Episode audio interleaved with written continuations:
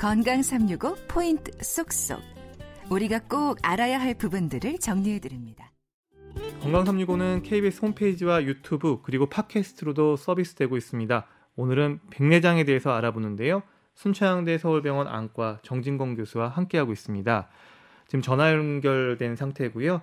교수님, 이 백내장 수술은 늦게 할수록 좋다는 말도 하던데요. 잘못 알려진 얘기일까요? 예, 백내장 수술을 불편함을 감수하면서 일부러 늦게 하실 필요는 없습니다. 대부분 노인성 백내장은 증상이 심해져서 내가 일상생활을 하는데 너무 힘들다 할 때 수술을 받아도 큰 문제가 없긴 합니다. 다만 다른 질병과 달리 노화에 의해서 발생하는 증상이 조금 있더라도 일상생활에 지장이 없으시면은 나중에 수술을 하셔도 수술 결과에는 큰 차이가 없습니다. 하지만 백내장이 심해질수록 아까 말씀드린 녹내장 같은 합병증이 생길 수도 있고요. 또 백내장이 너무 심해져서 수술을 했을 때 수술 중에 합병증이 발생할 확률이 높아지게 되므로 너무 늦게 하시는 것도 또 좋지는 않고요. 정기 검사를 받으시다가 어, 백내장이 어느 정도 진행을 했거나 또는 내가 일상생활을 하는데 안 보여서 지장이 생긴다. 그때 수술을 받으시는 것이 가장 좋습니다. 음, 백내장 수술은 뭐 결국은 중간 눈에다가 그 뿌옇게 된 렌즈 대신에 인공 렌즈를 삽입하는 방식인 거죠? 예, 그렇습니다. 이 아주 섬세한 치료일 것 같은데 사실 또 있을 수 있는 부작용이나 합병증 위험은 없을까요? 어, 모든 수술이 합병증이나 부작용이 생길 수가 있는데요. 백내장도 마찬가지입니다. 하지만 이것을 방지하기 위해서 저희가 수술 전, 후에 충분한 처치를 하고 또 환자분들께 후 주의사항을 알려드리는데 그것들을 잘 지키시면 대부분 좋은 결과를 기대할 수 있습니다. 가장 위험한 합병증이 수술 후 생기는 감염인데요. 수술 후 눈에 세균이 들어가는 경우 실명까지 유발할 수 있기 때문에 수술 후에 안약을 넣는 것 그리고 개인 위생에 주의를 하셔야 하고요. 어, 이외에도 가끔 신경이 붓거나 아니면은 기존 눈 상태에 따라서 깨끗한 인공수지를 넣지 못하는 경우도 있고 이러한 경우는 2차 수술로 다시 인공수정체를 넣을 수 있습니다. 음, 백내장 수술하면서 또 노안 수술도 함께 한다는 말 요즘 어르신들은 뭐 대부분 또 이렇게 듣는 경우가 많은 것 같은데요. 백내장 수술을 하면 노안은 또 저절로 좋아진다는 말도 있고요. 그러니까 백내장 수술 또 노안이란 또 새로운 개념이 또 있는 것 같아요. 노안하고 또 백내장은 또 다른 걸 텐데 이게 백내장 수술을 하면서 또 동시에 노안 수술도 되는 건지 좀 어떻게 좀 정리가 가능할까요? 예, 노안 수술을 같이 할 수도 있고요. 아니면은 환자분이 원하는 상태로 눈 상태를 맞춰 드릴 수가 있습니다. 저희가 수정체를 제거하고 다시 인공 수정체를 넣을 때요. 어, 안경 도수를 마음대로 조절을 할 수가 있고 또 환자분이 쓰고 계시는 안경을 도수를 그대로 인공수정체에 넣어드릴 수도 있습니다. 그래서 저는 보통 세 가지 옵션에 대해서 설명을 드리는데 첫 번째 경우는 안경을 최소한으로 쓰고 운전을 하거나 TV를 볼 때 멀리 볼 때 잘 보이게 만들어 드립니다. 그런 경우는 가까이 볼 때만 돋보기 안경을 착용을 하게 되고요. 두 번째는 반대로 가까운 핸드폰이나 책 같은 글씨를 잘 보이기 보이게 해드리게 되고요. 이런 경우에 대신 평상시에 운전을 하거나 TV 볼 때 안경을 쓰고 계셔야 됩니다. 어... 예, 그리고 마지막으로는 아 나는 멀리 볼 때도 가까이 볼 때도 안경을 좀 안 써보고 싶다. 그럴 때는 멀리 볼 때도 어느 정도 안경에 도움 없이 보이고 또 가까운 것도 어느 정도 보이는 노안용 인공수정체, 다초점 인공수정체를 수술 시에 삽입을 하게 되면 안경의 도움이 최소화로 한 상태에서 먼 거리와 가까운 거리의 물체를 어느 정도 다 보실 수가 있습니다. 음, 그러니까 인공 렌즈를 결국은 백내장 수술을 하게 되면은 그 뿌옇게 된 렌즈 대신에 인공 렌즈를 넣어야 되는데 그 인공 렌즈의 종류에 따라서 좀 다른 효과들이 있을 수 있다.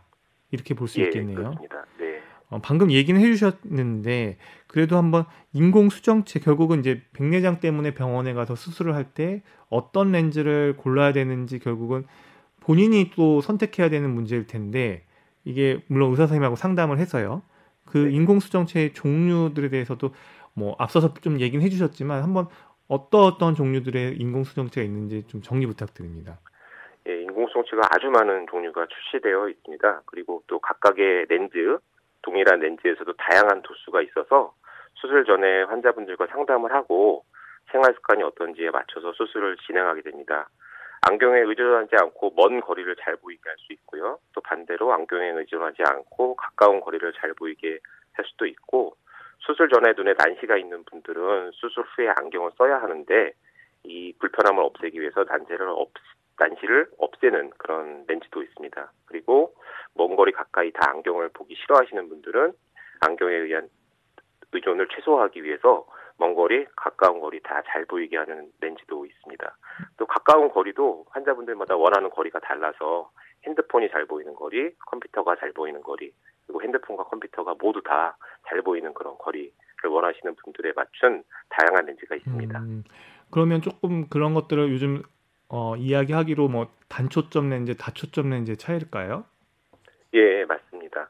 단초점 렌즈는 말, 말 그대로 먼 거리나 가까운 거리 하나만 잘 보이는 렌즈여서 이외의 것을 볼 때는 안경의 도움을 받아야 하고요. 다초점 렌즈는 먼 거리와 가까운 거리 모두 안경의 도움 없어, 없이 어느 정도 볼 수 있는 렌즈를 말합니다. 음, 앞서 선택은 이제 환자가 하는지 의사 선생님하고 상담을 해서 하는지 물론 얘기는 제가 살짝 언급은 했는데요. 실제로는 이런 걸 선택할 때 결정하는 기준이 있을까요?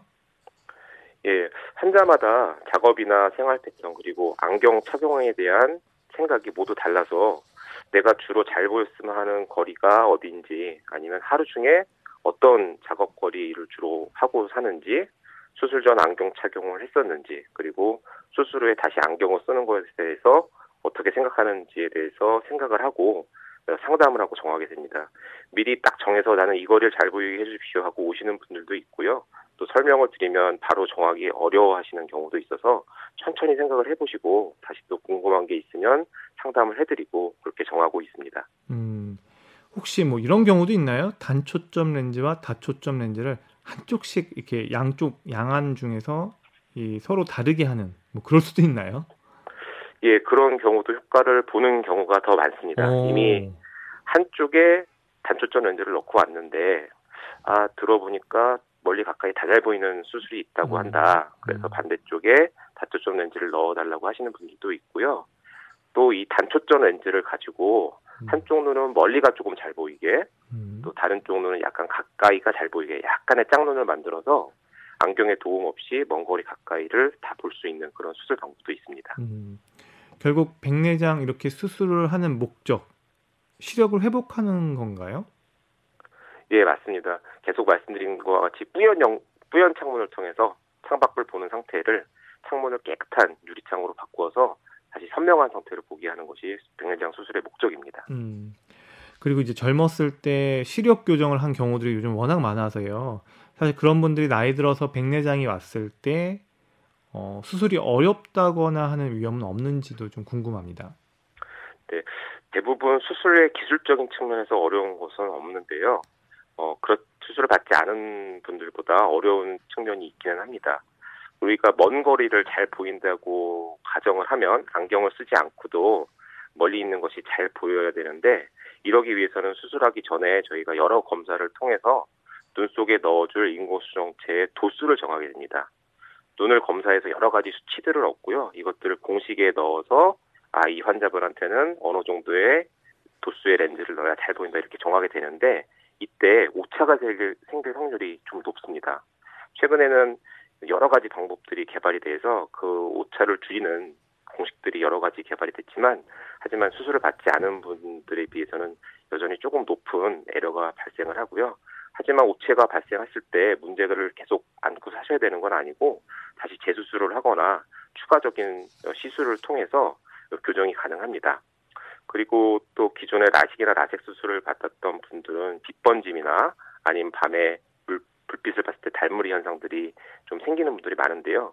그런 분들은 백내장 수술 후에도 이것들이 지속이 되기 때문에 만족도가 조금 떨어지거나 아니면 적응하는 데 시간이 좀 더 걸릴 수 있습니다. 음, 또 난시가 있는 분들도 많잖아요. 그래서 난시가 있는 환자들은 백내장 수술이 더 어렵다는 말도 하던데 사실 뭐 수정체 전체를 다 교체하는 거라 이게 맞는 말인지 모르겠어요. 난시 자체 때문에 수술이 더 어렵거나 합병증이 조금 더 생기거나 그렇지는 않고요. 요즘에는 난시를 교정을 할 수 있는 몇 가지 옵션들이 나와 있습니다. 난시를 교정할 수 없었을 때는 수술 후에 안경을 써야만 선명하게 보이는 그런 상황이었는데요. 수술 중에 난시를 직접적으로 교정할 수 있는 방법들이 나와서 이 수술을 하면 시간이 조금 더 걸리긴 하지만 수술 자체가 어렵거나 그렇지는 않습니다. 어, 그러면 이 백내장 수술 수술 방법이 좀 궁금합니다. 백내장이 생긴 수정체는 굉장히 딱딱한 돌처럼 변하게 됩니다. 그래서 그 돌같이 딱딱한 수정체를 녹여서 제거를 하게 되는데 가장 많이 시행하는 방법은 초음파를 이용해서 백내장이 있는 수정체를 녹여서 제거를 하고 원래 자리에 다시 깨끗한 인공 수정체를 넣어주는 방법입니다. 하지만 백내장이 너무 심하거나 눈의 구조가 약한 경우에 이 방법을 적용하지 못하게 되고요. 또 복잡한 방법을 사용해야 되는 경우가 가끔 있습니다. 그리고 요즘에는 사람이 하던 일부 과정을 레이저를 이용한 기계의 도움을 받아서 수술을 하는 방법도 있습니다. 어, 다양한 방법들이 있네요. 백내장 또 이제 백내장이 있으면 결국 나이 드신 분들이다 보니까 또 만성 질환 갖고 계신 분들도 많을 것 같아요. 그래서 백내장하고 당뇨병은 어떤 연관이 있는지도 궁금하고요. 수술 전에도 이런 당뇨병 여부를 확인하시는지 궁금합니다. 예, 당뇨병은 백내장의 위험 인자 중 대표적인 것으로 알려져 있는데요. 당뇨가 있으신 분들은 백내장이 3배에서 5배 정도 높은 것으로 알려져 있습니다. 조절이 잘 되는 경우는 대부분 수술 결과가 좋습니다. 저희가 수술하기 전에 혈액 검사 등을 통해서 어, 당뇨가 어, 조절이 잘 되고 있는지 수술을 하고요. 또 당뇨는 혈당이 높아지는 것뿐만 아니라 눈에 있는 망막이라는 신경에도 합병증을 만드는데 이러한 합병증이 심한 경우는 수술 후에도 시력이 좋아지지 않을 수도 있습니다. 따라서 수술하기 전에 합병증이 있는지 검사를 하고 결과에 따라서 수술 전후에 추가 치료를 하게 됩니다. 음, 그러면 백내장 수술한 뒤 회복하기까지 어느 정도의 시간이 이렇게 필요할까요? 회복은 개인차가 좀 있습니다. 보통 완전히 회복을 하는 데는 저희가 한 달 정도 걸립니다. 말씀을 드리는데요.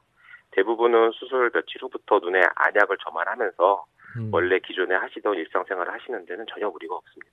아, 그럼 시력 교정술을 받으면 선글라스를 쓰거나 안대를 쓰고 있어야 하는 시간도 있을 것 같은데요. 백내장도 그렇습니까? 백내장 수술을 하면 저희가 눈에 안대를 해드리거든요. 보통은 음. 그 다음날 안대를 풀게 되고요. 일상생활 하실 때 계속 안대를 하시는 경우는 별로 없습니다. 다만 이제 잘 때 눈을 비빌, 비빌 수가 있기 때문에 안전을 위해서 눈을 내 앞에 씌우는 보호대는 하시라고 하고요. 선글라스는 눈이 너무 부신 경우를 제외하고는 꼭 하실 필요는 없습니다. 음.